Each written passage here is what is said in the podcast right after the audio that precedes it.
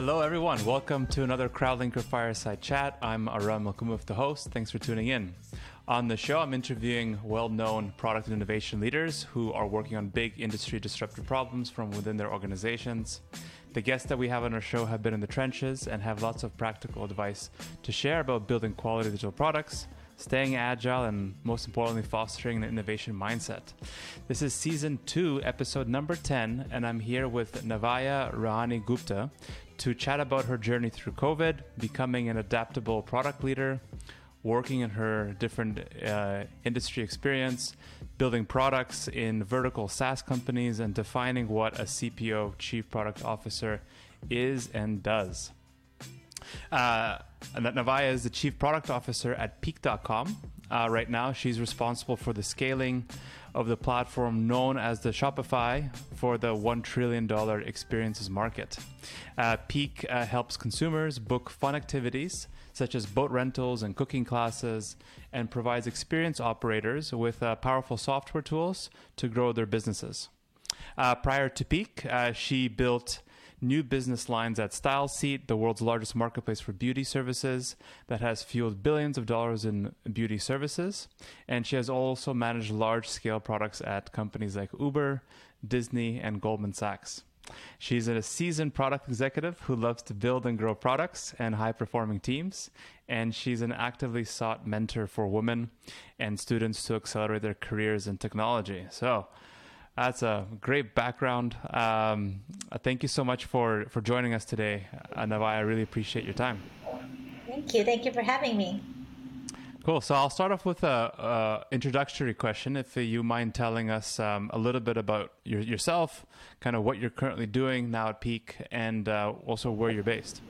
Yeah, so I'm based in San Francisco, foggy San Francisco, I should say. Um, I live here with my two little kids. Um, I think you did a good job covering my background. So the only thing I would add is I grew up in India uh, in a family full of doctors. Everybody in my family is a doctor. We lived in a residential campus of doctors, uh, but I took the non-conventional route of uh, going towards technology. I became an engineer uh, because I always knew that technology could change lives. I started programming programming when I was 15 years old, um, and that's what drew, drew me to engineering. Um, and very quickly in my engineering career, I found my love for product and never looked back. So through this whole career of product, as you as you mentioned, I've uh, been in many different companies of different sizes, different verticals, and today I'm the CPO of Peek, and I'm responsible for product management, design, and product analytics at the company. Okay, cool. Well, um, I'm really excited to uh, go through some of our questions that we have here today. Uh, the first one I'm going to start off with is, uh, as I mentioned, around your experience navigating through the whole COVID pandemic. Um, I mean, as we all know, uh, the pandemic impacted bi- you know millions of businesses uh, worldwide. But in your case specifically, or with Peek specifically, you know, you guys went from potentially millions in revenue to you know zero, or like you know a smaller amount uh, when COVID first hit. Um, can you walk us through, you know, that experience that you went through? Uh, what were you thinking as a business at the time, and uh, as well as a product leader in terms of navigating through that crisis?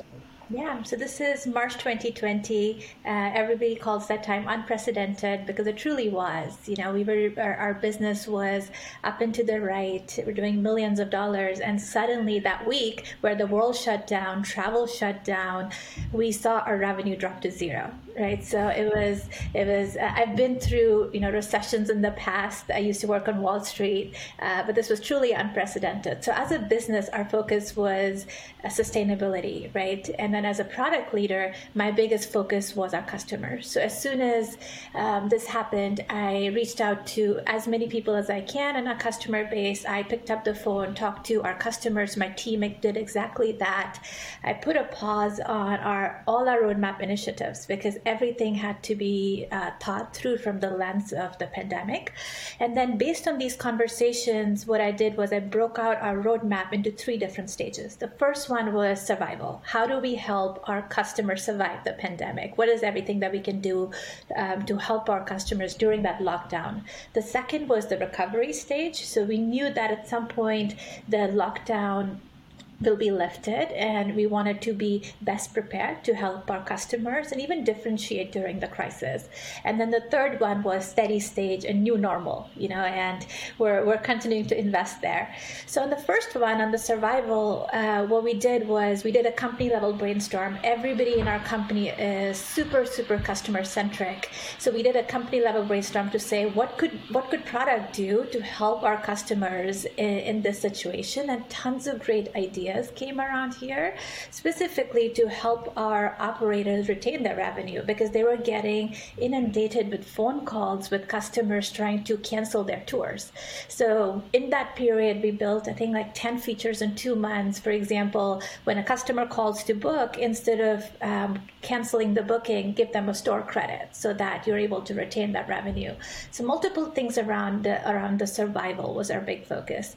And then recovery, uh, when things started to uh, reopen, we wanted to arm our operators with ways to build confidence. So, what are the ways that you can build confidence for that the experiences are safe? So, examples would be um, signing your waivers through an email so that you don't have to have that interaction, um, setting up kiosks, um, and so forth. And then on the new normal, the big focus has been around uh, continuing to reduce customer anxiety and to double down on the surge in the travel that we're seeing right? So an example would be contactless payments, but also adapting to the, the changing customer needs.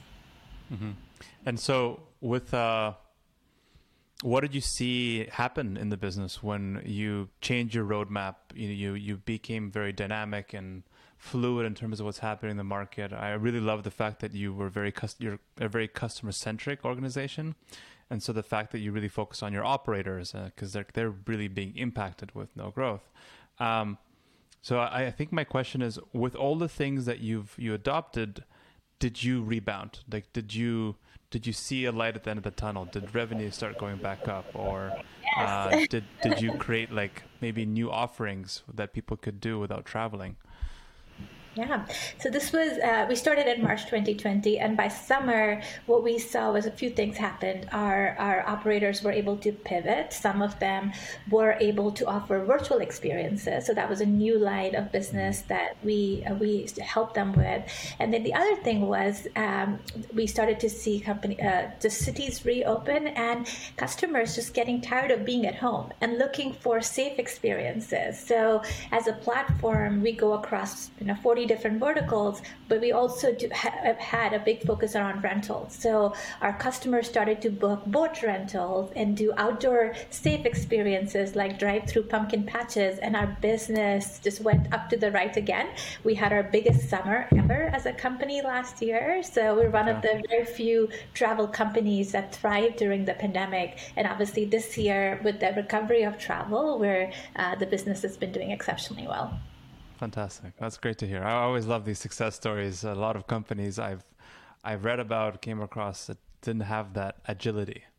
Um, so actually, good segue to my next question I have for you uh, is around, how, you know, how do you stay adaptive as a product leader? Um, so like, what does that mean for you as a leader in your organization, being able to adapt to uh, micro macro factors um, and how does that impact your decision making? Um, maybe within your team maybe within your strategies within your uh, leadership team.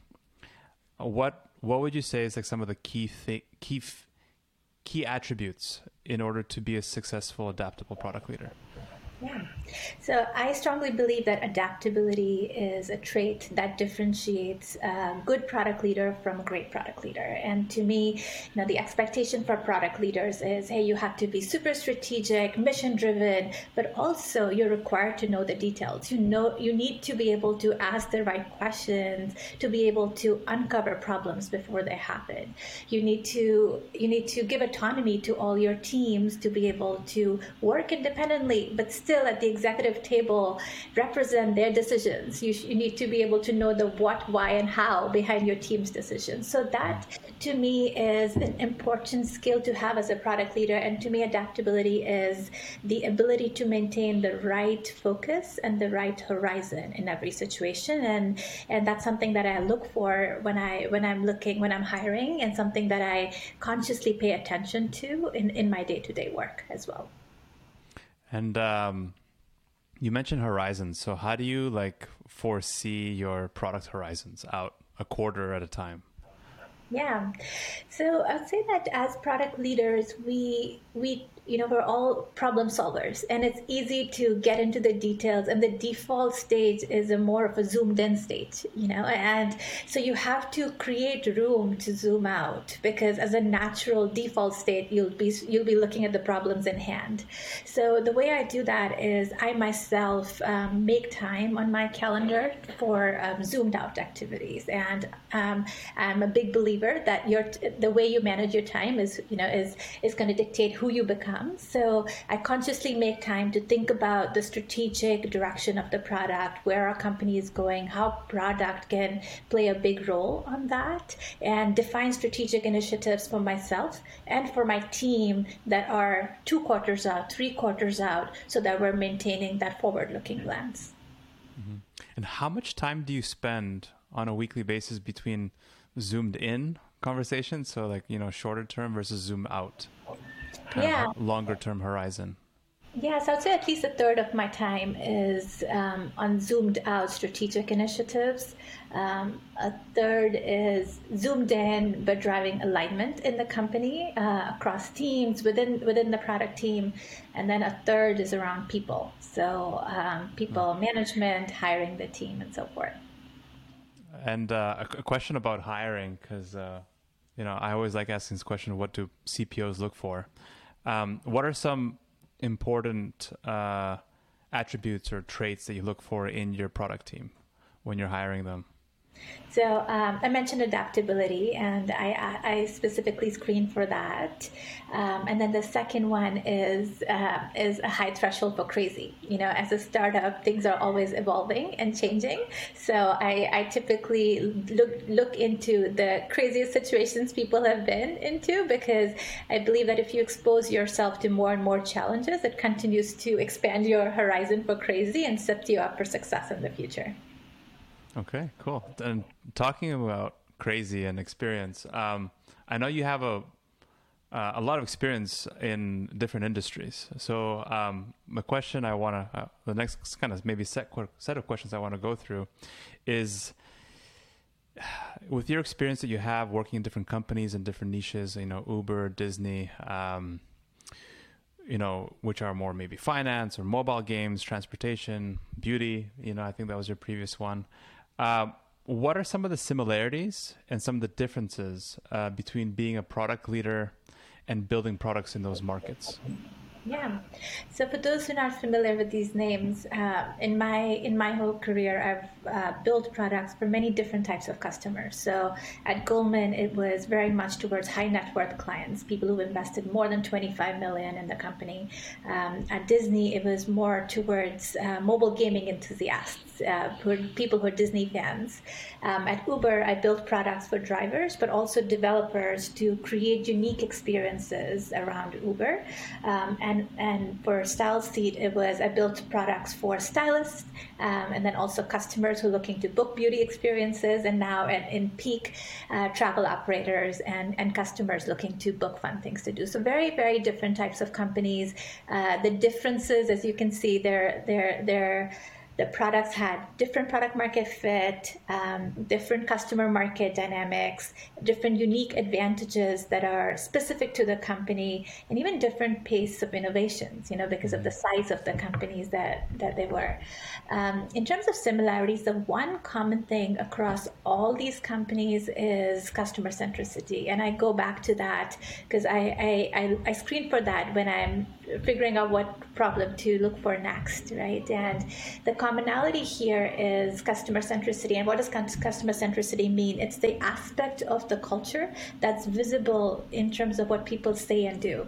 All these companies had narratives that revolve around the customer. Customers actually had a seat at the table. I used to work at a company where we would be sitting and having a conversation, and there would be a seat and for the customer, and we would say, "What would the customer say?" Um, our team. our, our, our product team never writes a single piece of code until we have talked to customers. Um, all these companies have you know, they hire for customer centricity. Their performance reviews and their compensation are all based around customer goals. So that's been the that's been the similarity across all these companies, which has made it a lot of fun. Um, and that truly is the ability to operationalize customer empathy, because to me that sets the foundation for product strategy. Very interesting. I I, I love that aspect of customer centricity about having an actual physical seat. I uh, I'm gonna use that in some of our material. Um, with that being said, what what advice would you give to our listeners um, who are you know up and coming product leaders who are open to moving around into different verticals or into different niches so that they're not just maybe pigeonholed in terms of like one industry that they're only working in like in banking how what advice would you give them in terms of being able to move around into other other realms of product? Yeah. So the first thing I would say is do your homework and really, really convince yourself that you're passionate about that industry and, and the problems there, right? It's, it's easy to say, I'm a generalist and I don't care which industry I'm going to be in, but that's going to become your life for, for, for a big part. So do your homework, understand the industry dynamics, understand the types of problems that are specific to the industry before you go all in. Once you've convinced yourself and you're actually there, the first 30 30 days in your job, talk less and listen more, right? Don't try to overgeneralize by thinking that you've seen that problem before in another industry or another company and you get it you know like really really don't assume that you get it. Don't overgeneralize there. Um, and i do that even now um, as a cpo i spend every quarter what i do is a listening tour because i want to continue to reinforce my understanding of the of the market and my customers. So that's the second one which is you know listen listen. And then the third would be um, after you know you've convinced yourself you've done all the listening you have to zoom out and you have to think about what are the problems in this industry and then what are the learnings from other industries that you can bring in and what i've seen is that people get that order wrong they start to bring in ideas from other industry before really doing their uh, listening and to me mm-hmm. that doesn't set them up for success um, is there any um, is there any uh, uh, strategy you deploy? I mean, you mentioned a couple like you know coming in and listening, not trying to bring in your ideas and whatnot from your prior experiences. But is there some sort of like maybe first few weeks audit that you do as like a CPO coming into a new company? What do you look for? Like, what are those like maybe uh, metrics uh, that you uh, um, analyze in order to see kind of where the business is at or maybe with the leadership team? What kind of questions maybe do you ask the leadership team in terms of like where do you see this business going? Where are you stuck? Where are you concerned? Kind of thing yeah, so, um, and this goes back to the point about convincing yourself, right? So, how do you convince yourself as, as a CPO um, before you go into that industry? So, I would say the biggest one is um, the growth potential of the company. How is it set up for success? So, where is it now? And how is the continent, how, and where does it want to get to, right? And um, having worked in many different companies that have different pace of innovations, at Uber, we used to say growth at all costs. You have to understand what is the, what is the default default pace of the company. And is that is that aligned with how fast you want to move right okay. um, and to me that becomes a big mismatch um, sometimes where you you you know you you you spend a com- you spend about two or three months in a company and you realize that the company is too fast or too slow so that's the first thing to look into outside of doing your your regular diligence on the, on the business you know you need to ha- get a sense of the market opportunity you need to get an understand of the revenue the competition, the market dynamics, and so forth. Okay, Well, yeah, that's a great answer. Thank you. Um, I'm gonna ask a question about um, your roles again in the past because there is a relation there. So one commonality we found was that in your last three roles, uh, they were all in in like the vertical SaaS space.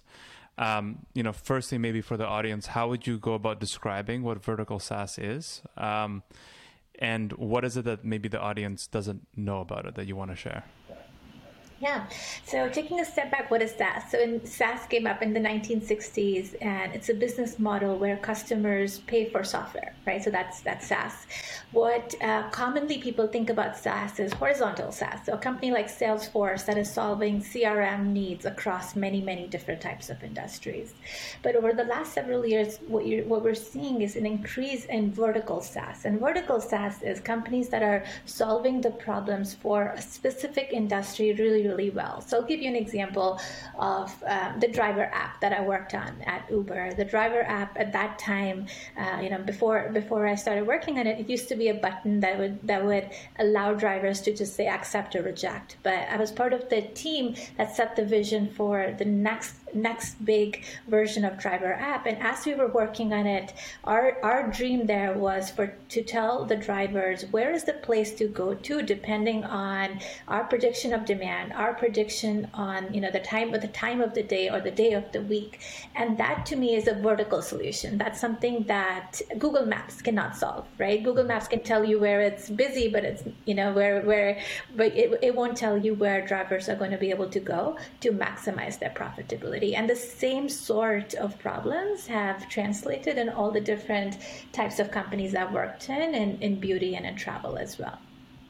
So, really kind of like zoning in and focusing on everything that benefits all the potential uh, user personas, yeah, in terms of. Uh, from like even I think now with Peek, it's like everybody from the operators all the way to the people booking the experiences, right?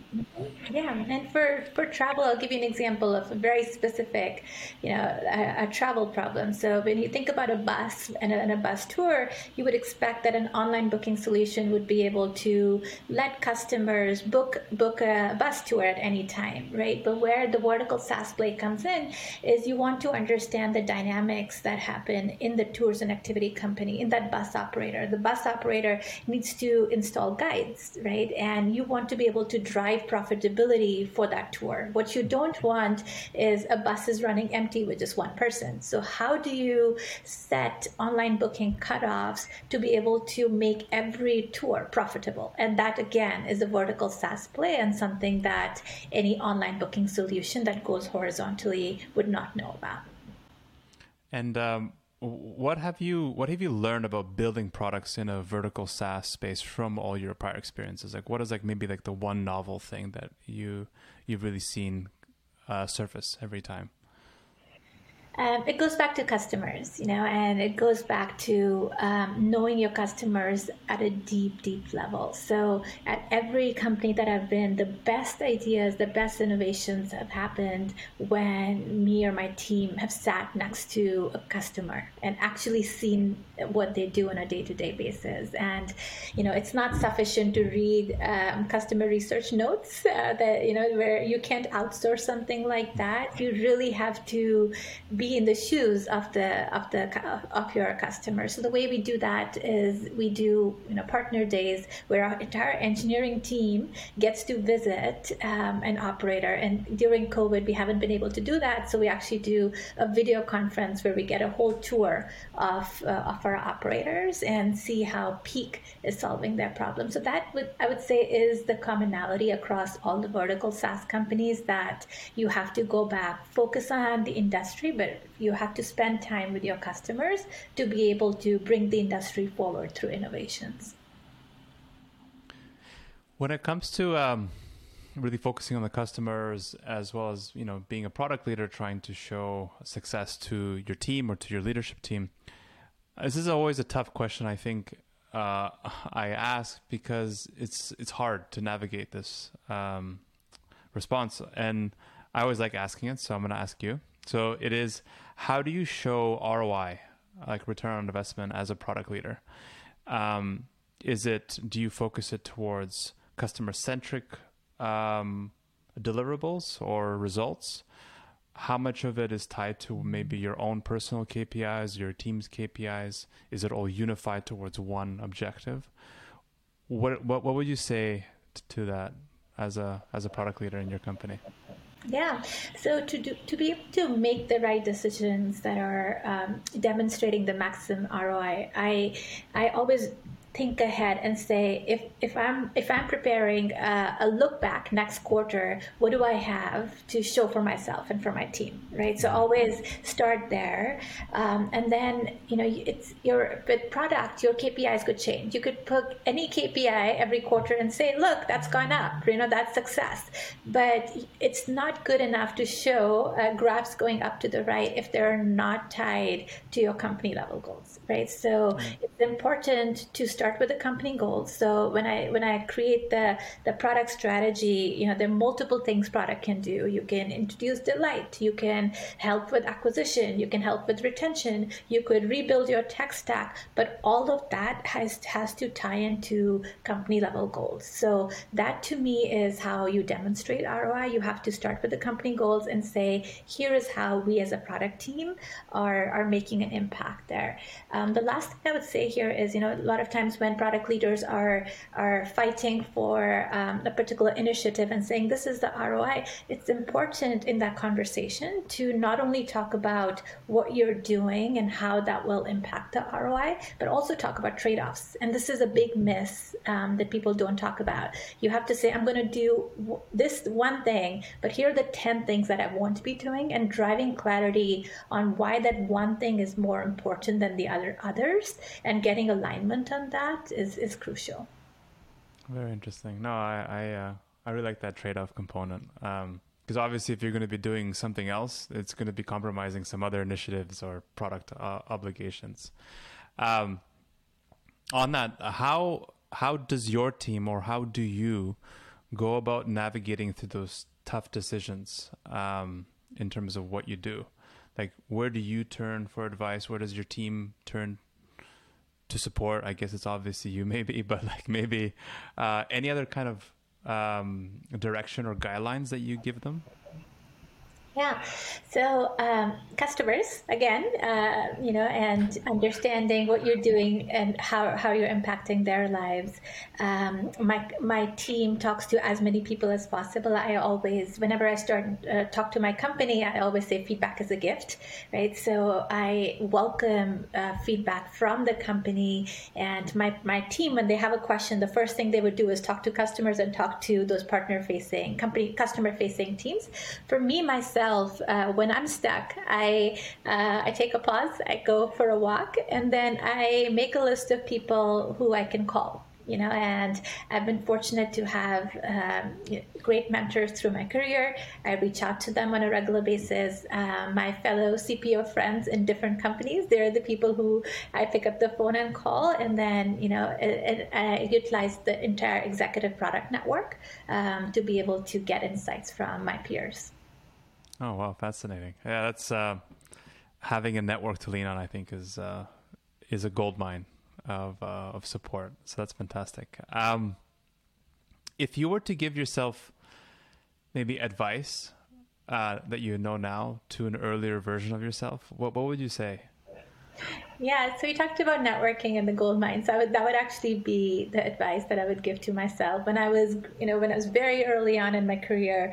I would get, um, you know, advice saying, "Hey, you should network more." And to me, it just didn't seem very natural. I would show up. Um, I used to be in New York City. I would show up in New York City in those evening uh, networking events. It just didn't feel right, and it felt like very uncomfortable and it felt like the right thing to do because you know that's how you advance your career. And over time what i've repositioned networking in my mind is not about showing up um, to look for what's what is there for yourself, but to actually say how can I help others. Mm-hmm. And to me, that comes more naturally. And now, when I think about networking, it's it's about how can I help other people. And you know, world, the world's a small place, and any good that you do can can can be useful later on. And that's how I've been able to build my network over time and have a group of people that I can call because at some point I've helped them in the past.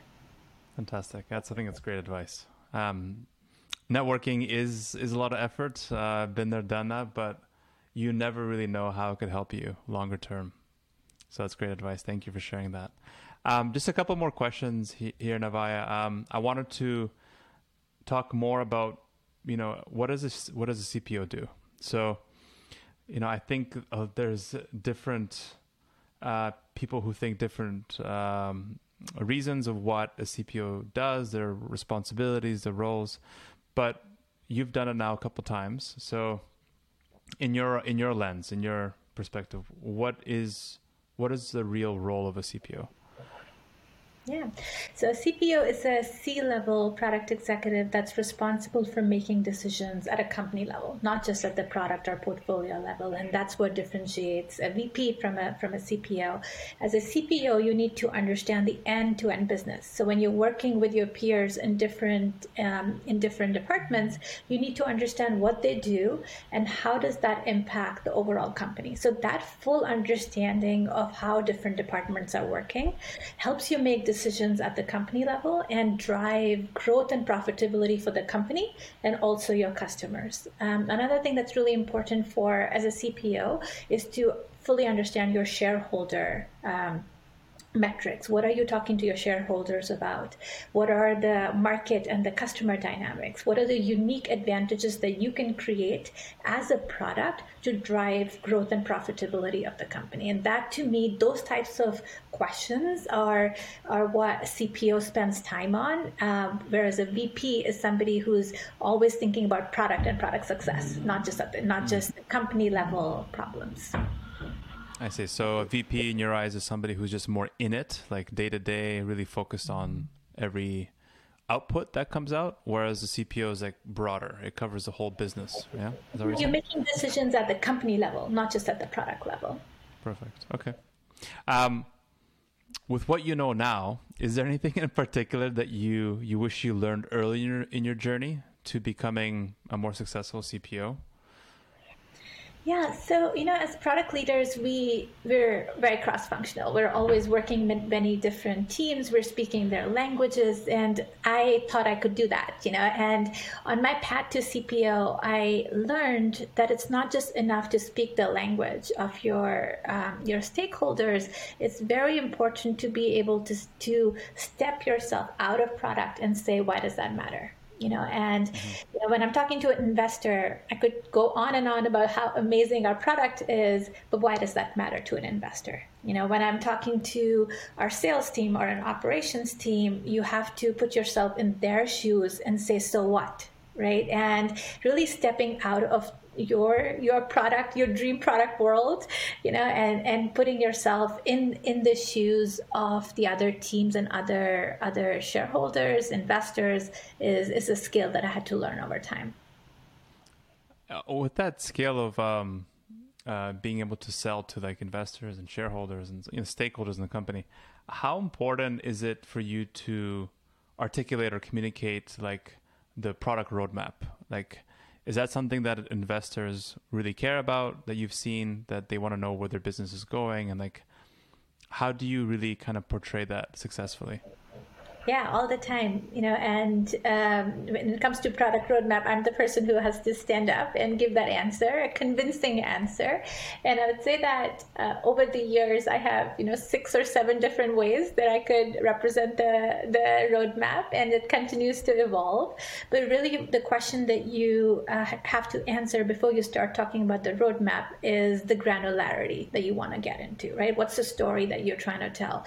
A product roadmap is not a set of initiatives initiatives that you just want to bombard the person listening with is what you want to understand is what's the key message that you want to portray? And the key message is your product strategy. And the level of granularity that you get into really depends on the level of interest um, that the person has. Okay. So modifying your kind of story depending on who you're talking to in a way Awesome, awesome. Um, last question I have for you is, and you maybe touched upon it a, a bit earlier, but what what do you look? Um, how do you spot the next the next you?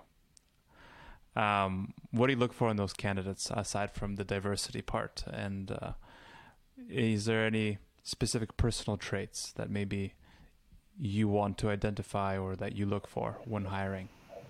Yeah, um, so it would be intellectual curiosity. I, I specifically look for people who are um, unhappy with the way, unhappy taking things the way they are, right? And if if you give them a project, they'll leave it in a much better place, and they'll identify all the ways to make things better.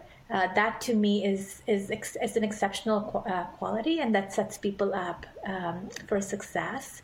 Um, the examples that I've seen here are people who didn't even know that they wanted to do product, right? And I started to um, talk to them, and the way I identified those traits is they were unhappy with the way things were, and they wanted to just leave things better. So to me, intellectual curiosity and the and the passion to always find ways to make things better is is the most important skill here.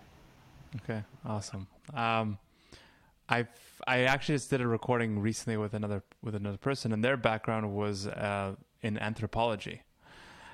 Do you think that um, that's an important kind of factor for people who want to go into product should know, like the human psychology behaviors? Yeah, I mean that to me, uh, you know, product is technology and anthropology together, right? Mm-hmm. So you have to understand the people aspect, and you have to be able to understand your customers and the the impact that your product is making, not just on their day to day, but in their lives in general. So I'm a big fan of uh, of recruiting people from that background. Awesome, awesome. Okay, great. Um, I think I got through all my questions I wanted to ask you today, Navya. Thank you so much. It was an absolute pleasure having you on our show, so I appreciate it. And for everybody listening, uh, tune in next time to get more insights from other product innovation leaders uh, in various industries.